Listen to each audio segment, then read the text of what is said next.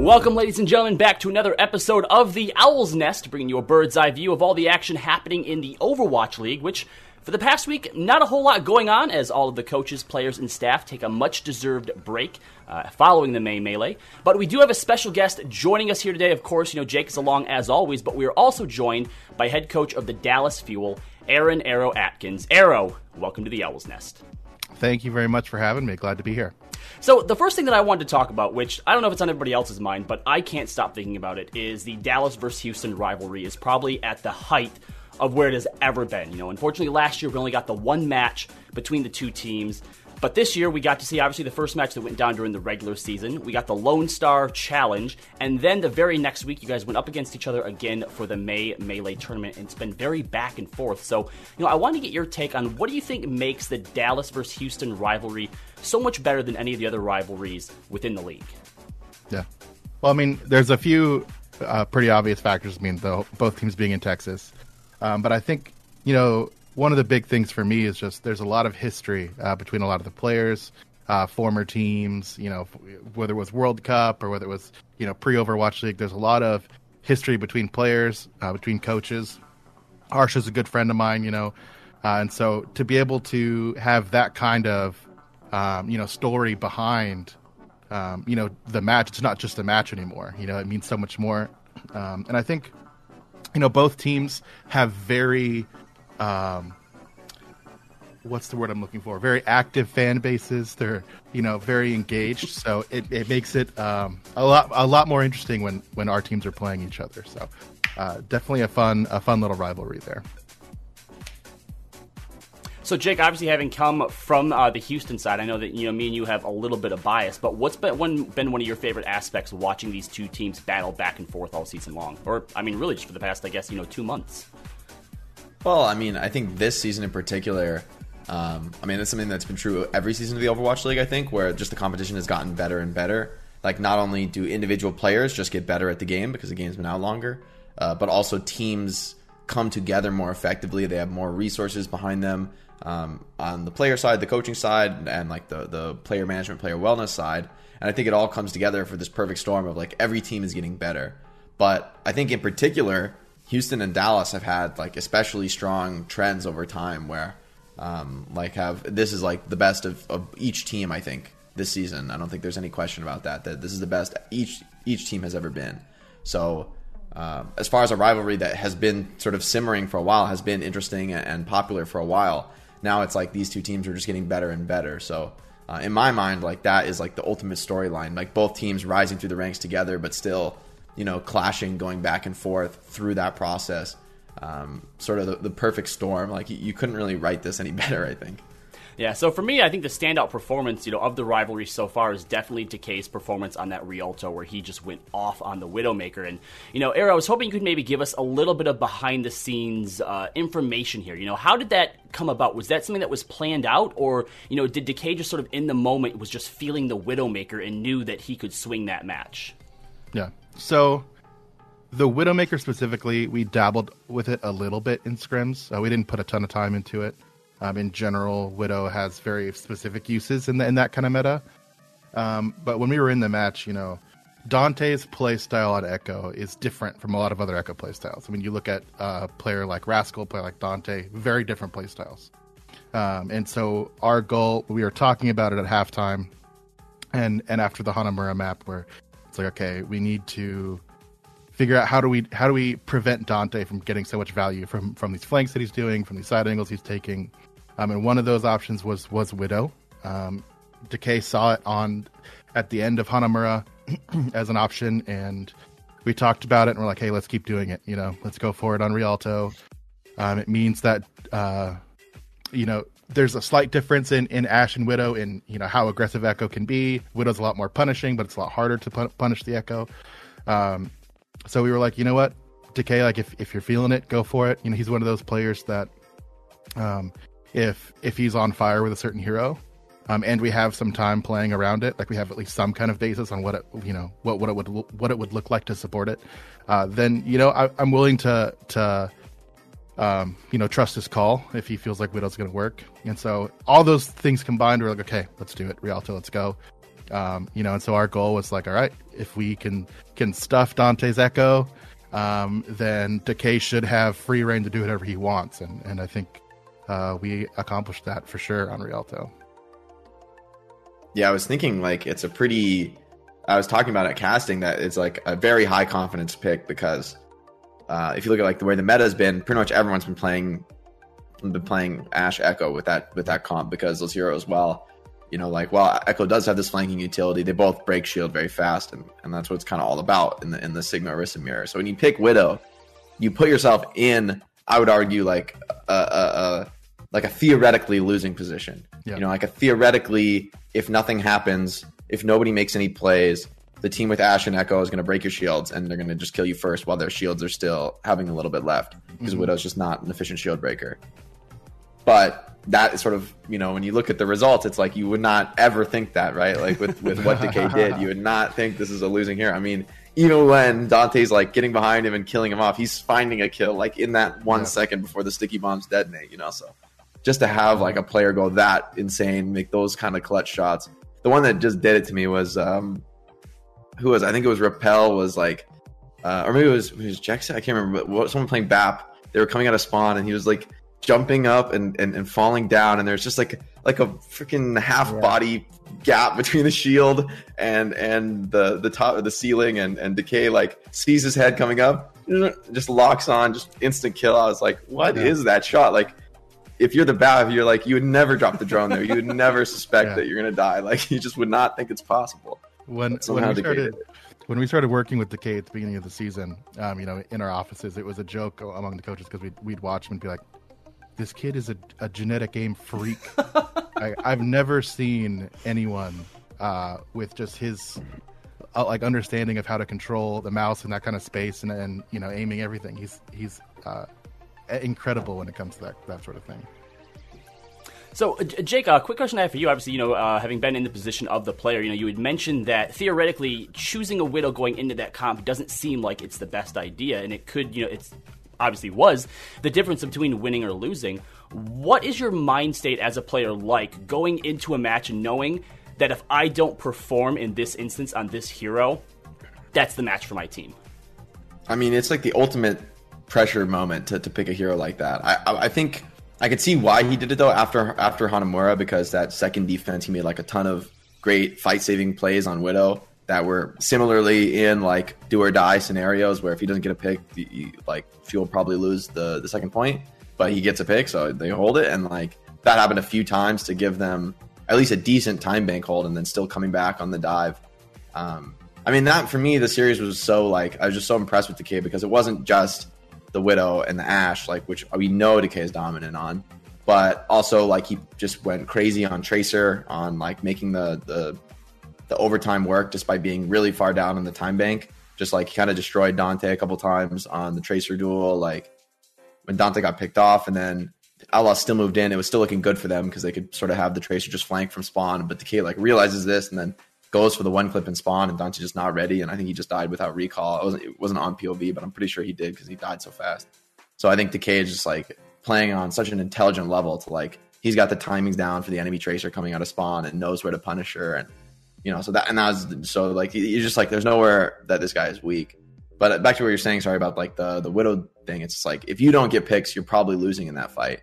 Um, I think on the flip side, I think Linkzr like didn't play optimally against Widow, but it's probably because nobody has like been playing Widow, right? So like that is sort of the value in having that confidence to go for the unorthodox pick because Linkzr was like taking peaks, which really in the Ash Widow matchup, I think the correct play style on Ash is just like go AFK and shoot the shield like 24 7 until it breaks. Like, do not ever peek anything because that's what you do to beat Widow. You break their shields first and you don't care about the Widow. You just don't give her any opportunities. But Linkzr did take some risky peaks, which, like, you know, if Decay doesn't hit the first shot, then he'll be Linkzr will be fine. But Decay, of course, hits the first shot, and then Linkzr felt like he had to take the duel. And I mean, he even played fine on Widow. Like, it's not like Linkzr had a bad game because oh, Decay just has a free game, so it's easy. No, like Linkzr played well. Linkzr even won some duels, but Decay just kept coming back with like more and more each time. So it's one of those performances I think I'm going to remember for a long time. Of just like wow, like a like a player really going to a level that even Decay, I don't think is going to be able to do that every time. Like that's a truly special level. But to do that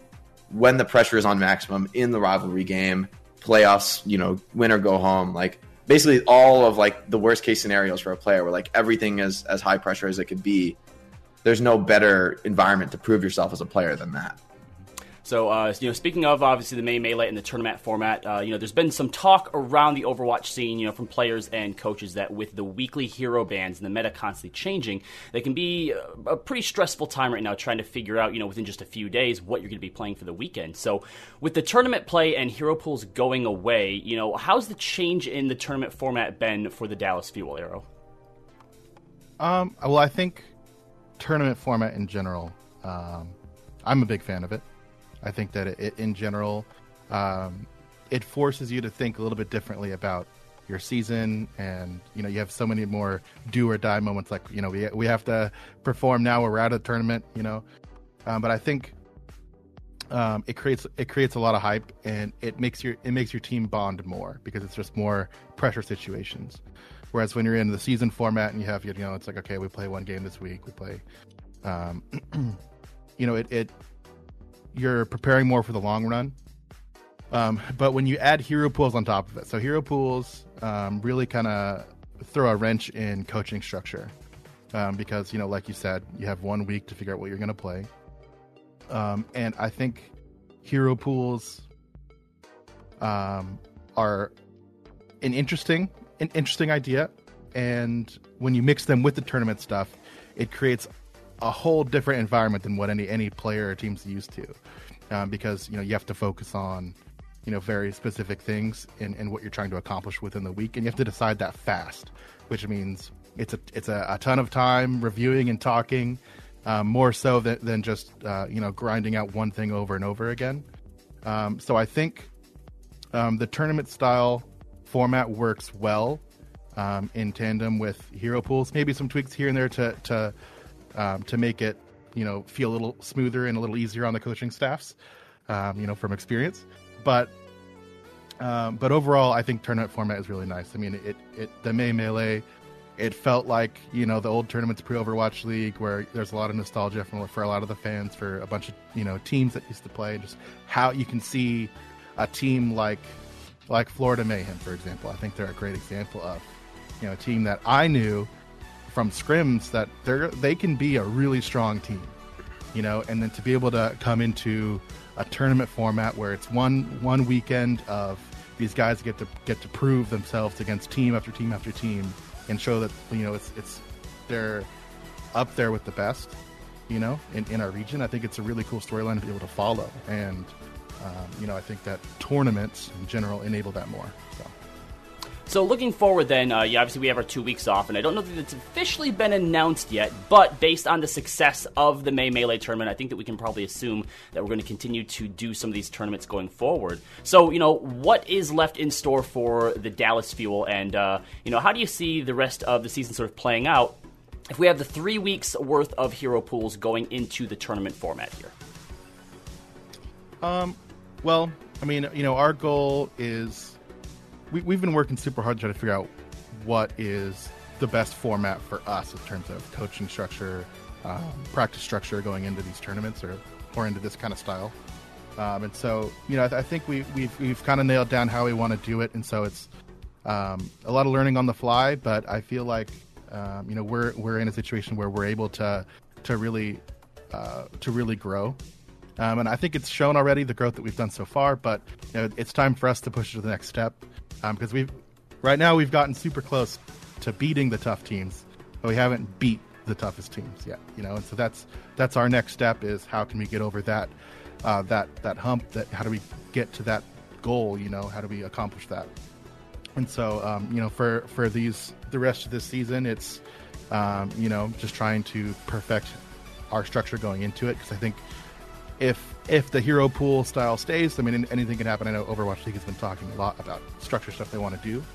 Um, so assuming it stays like it is, you know, our goal is try to make sure that we can get the most out of practice.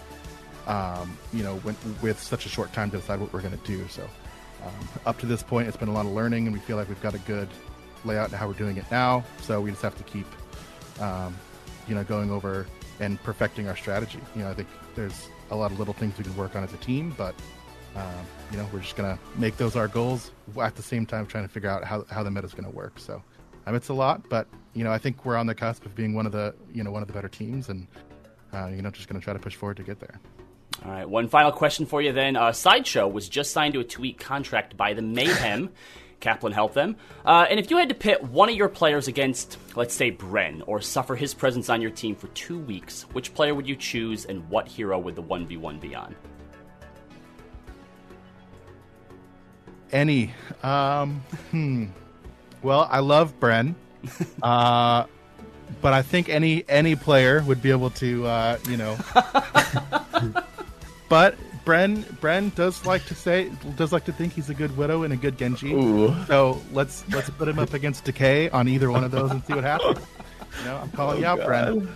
All right. Not right. Well, Aero, thank you once again for joining us here on the Owl's Nest. It's been an absolute pleasure. Thank you very much. All right. As always, guys, uh, we love to know what you hear. Let us know uh, over on uh, Facebook and Twitter. That's Checkpoint XP on both. You can also find Jake at Jake OW, and of course uh, the Dallas Fuel and uh, Aero. What's your uh, social media? So people can check you out if they haven't already. Uh, yeah, my uh, Twitter is aero underscore OW, um, and that's basically where you'll be able to find uh, everything from there. So. All right, guys, we'll be right back with some more talk about the Overwatch League May Melee tournament format coming up next.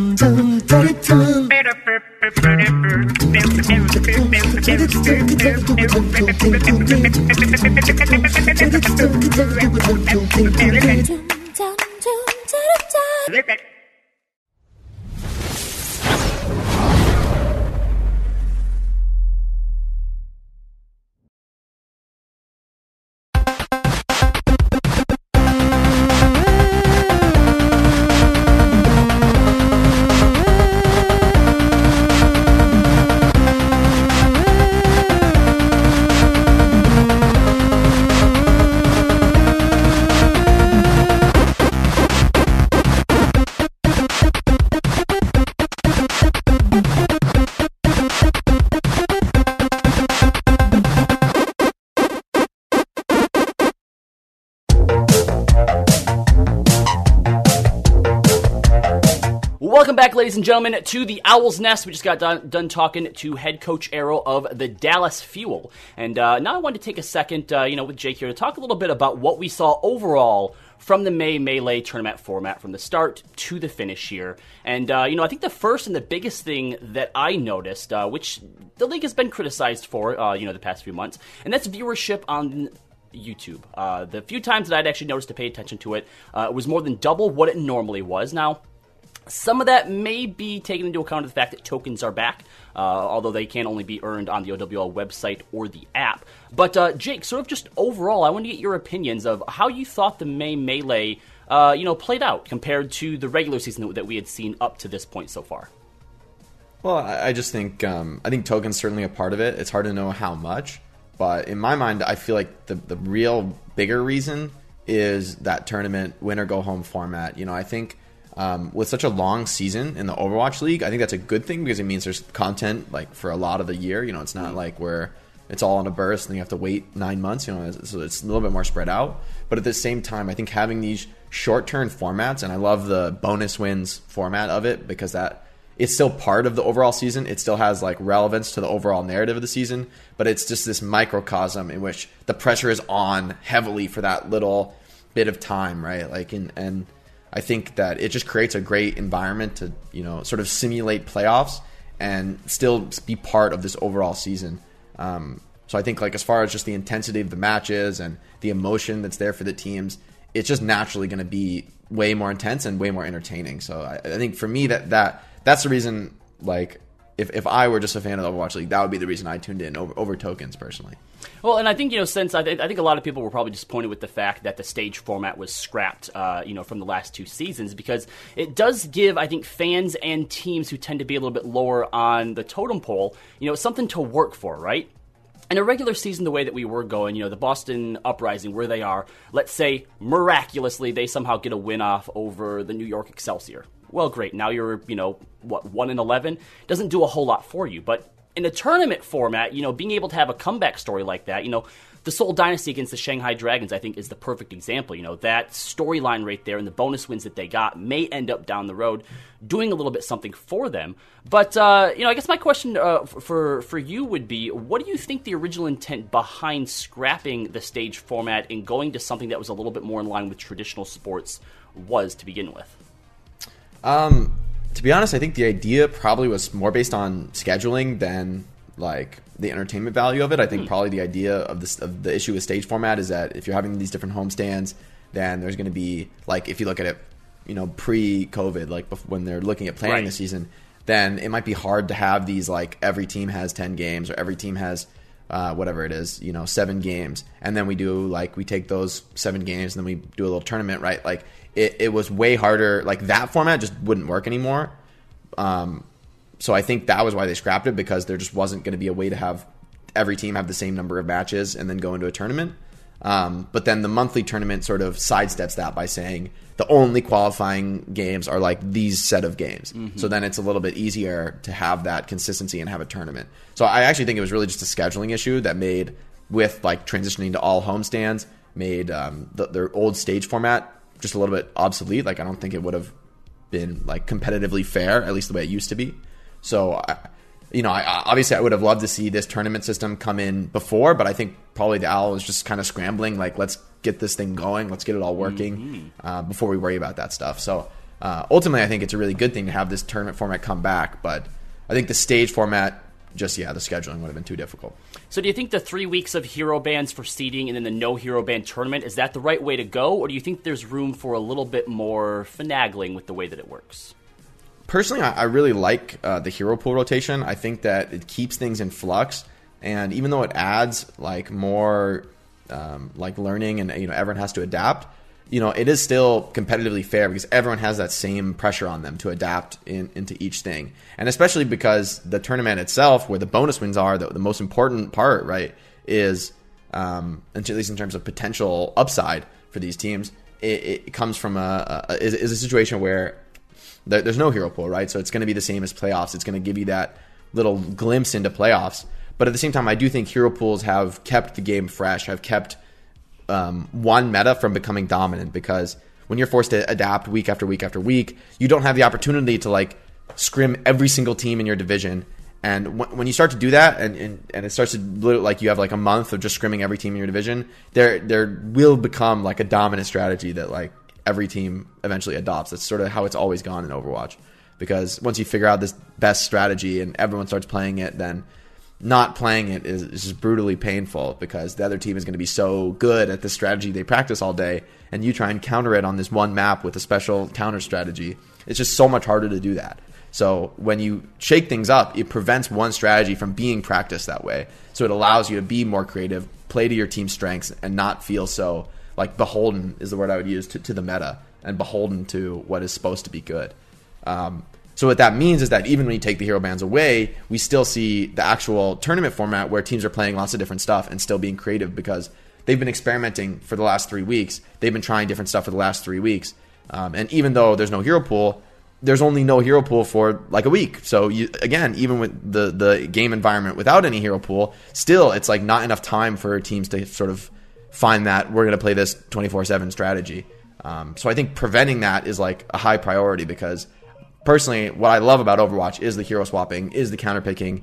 Like you, this team tries this strategy, and, and but we're going to come out with this strategy, and then we're going to adapt throughout the match and constantly counter pick each other and constantly adjust. To me, that is like really the meat of like what makes competitive Overwatch such a great game. So uh, I think the hero pool enables that. Yeah, Overwatch in its purest form. Uh, final question then, you know, when it comes to this new format, if it's what they're sticking to, the three weeks of hero pools, tournament with no hero pools, do you think that there are any teams that might rise to the top that have sort of been stuck in the middle there? You know, who, who would you say to keep your eye out for under this format? Well, I think um, what's cool is that I don't, I don't honestly don't know if there's a team that this gives like a big advantage to. Um, if anything, I would say that um, it's probably despite like being a different te- format technically but when you remove hero pools, I think you'll probably see pretty similar results to the hero to like the situations with hero pools, unless there's a hero pool that like really hurts a team, where the team like really likes to run a certain strategy, then they, and the hero pool comes in and changes that, then they might be in trouble. Um, so there are some teams I think that that do that that seem to be that way where they they either avoid one style or they prefer one style. Um, but honestly, at this point in the Overwatch League, like there aren't many teams that you can say that about. Uh, in my mind, like there aren't many teams that are limited anymore. You know that that used to be a thing where teams would sort of clearly have a style that, that they preferred, but I just think that's kind of gone by the wayside as teams get better and better, the players get better and better. Like these players have been playing for years and years. It's like you know these three tanks. Then I mean, especially in, in the current season, there's been a ton of off tank players learning main tank heroes. Um, you know, especially with Echo in the game, like DPS players are learning tank heroes. so it, it, it really creates a situation where you, you can't expect to do well if you are a limited team like that. So I think almost every team has realized this and is pushing on an individual basis and as a, and on a team basis to become a more diverse team. So, um, to in my mind, like I, I just think that this is this is creating this whole evolution of the league where we're going to just see more flexibility and see that as a more critical skill um, which just it hasn't been so much in the past seasons where there have been these dominant metas for a long period of time where you, you have a long time to practice the heroes that you're going to be supposed to play um, instead of being forced to practice them all and, and keep them all up to par. So in my mind, like I don't know if I don't know if I can predict like who's going to be good at coming out of that system, like who's going to adapt the best. Um, if anything, I would just look to like who are the best coaches, who has the best structure, um, and I think this format is going to be a way to like lift those people up, right? And and show why a, play, a coach like Crusty is such a like huge boon to his team that you know Shock has never really looked unprepared. They've never really looked confused, no matter what hero pool or no hero pool that, that they go into. All right. Well, I think uh, one thing's for certain: the tournament format hopefully is here to stay. Uh, there isn't a whole lot of negative sentiment uh, around it and it gave us some great Overwatch. So, coming up next, guys, uh, we're going to talk about uh, what the future might look like for some of the teams sitting here at the top, and uh, future's probably going to be pretty bright. But that's coming up here in just a minute, so stick with us.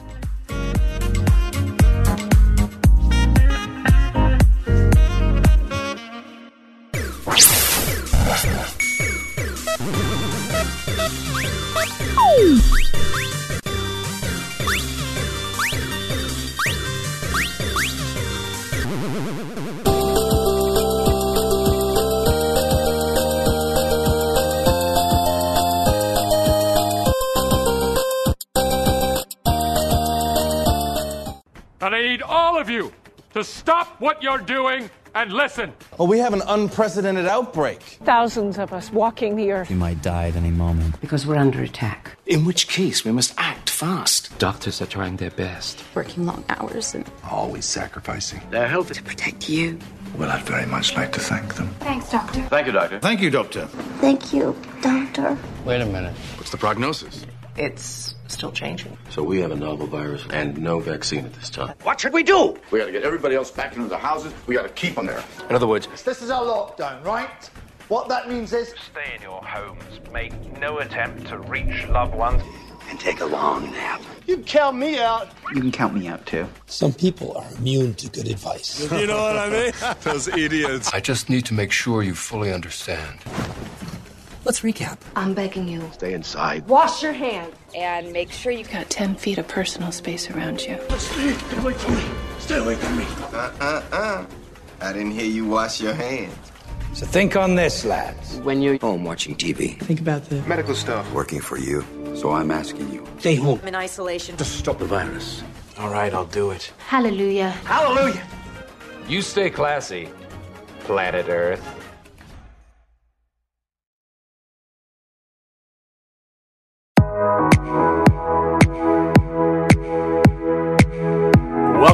And gentlemen, to the Owl's Nest. Uh, we just got done talking about what we thought personally of the May Melee tournament format. Here's fingers crossed it's coming back. Uh, it was so su- successful. I'm pretty sure that it will be. So looking forward to that. But uh, you know, something that we've done here on the show a few times in the past is you know we take a look at two teams at a time. Now that we're a little more than halfway over the season now, and uh, kind of talk about what we think the future of these teams is going to look like. And for the two teams on the docket today, it's pretty bright. Uh, we're going to take a look at both the Shanghai Dragons and the San Francisco Shock, uh, both top teams for their uh, respective regions. So let's go ahead and start with the, the, the Shanghai Dragons here, Jake. Uh, they have pretty much been on top of the world over in the Asian region since uh, you know the COVID nineteen uh, online matches have started. So, do you think do you see anything slowing them down at all at this point? Well, I mean, I think there's just no no better proof of a team's mental fortitude and skill than a reverse sweep. That I mean, it's and and the difficulty of achieving that in a uh, like a loser map pick format, not to be understated. So they, this is like a super reverse sweep, uh, and and in a best of seven nonetheless. So that sort of obscene performance. I mean, like that's the sort of thing that you think is just not going to happen when you get to game four. You're like, as an observer, as a as a caster, you're like, well, like let's see how Dynasty finishes this one off. And it takes a few map wins, I think, before you even start to consider the possibility of a full on comeback. So, you know, for the Dragons to achieve that, like hats off to them. I'm super impressed by them. Um, and the APAC region has been incredibly competitive. So to even, regardless of the circumstances, just to come out on top is, is a really impressive result. Um, to be honest, this is like this is the matchup uh, me and, and, I imagine everyone else is, uh, is expecting um, for for like the the grand finals mm-hmm. matchup. Like uh, while the Dragons have looked a little bit closer with their division, and the SF Shock looks a little bit further ahead of, of their NA counterparts, I do think that um, these teams are going to be like a really explosive match. Like even because the APAC region has been maybe a little bit more competitive on average, so Shock being a little bit further ahead uh, of NA, I, I, think puts them on relatively equal footing, especially because these teams don't get to practice against each other due to the region difference. They don't get to experiment to get each other. They don't get to be practice partners. So when these teams clash in a match scenario, it's going to be with very limited experience of each other. It's going to be very like focused on, as we've said about the whole season, adapting in the live game. You're going to pull this out. Okay, we're going to have to change to that. And so both teams having this wide toolkit, which they've shown that they do, uh, is I think going to be really really exciting to watch as they sort of cycle through all their different looks, all their different styles. Um, in my mind, these teams, like regardless, like I'm, I'm sure they'll take some losses in the regular season. I'm sure it won't be a perfect streak. Like it's incredibly hard to do that with hero pools, so I don't expect that from them. But I do think these are going to be the top seeded teams come playoffs. And if things, if everything looks the same come playoffs, unless some other team comes sort of surging out of left field, there are people who could do that. There are teams like you know Mayhem, I think, who could do that. Um, you know, Seoul looked incredibly good, even getting reverse swept. Like they still looked incredibly good in the tournament. They could do that. I think Charge could do that in, in APAC. Like there are other teams that can surge forward. I think and and and maybe even take these guys out of playoffs early. But if if you had to guess what's the grand finals going to be, I think you'd be making a mistake to pick two other teams. So uh, these two teams going up against each other. Who do you think has the upper hand here? Honestly, my money is on Shock. Like, despite APAC region probably being a little bit more competitive, my money is still going to be on Shock because I think Shock has just this ridiculous roster depth, um, and they've they've really understood how to utilize it. So no matter where the meta goes, I feel the Shock are going to be really strong. I mean, Shanghai are also really strong, but they rely a little bit more, I think, on a consistent like they run mostly the same roster.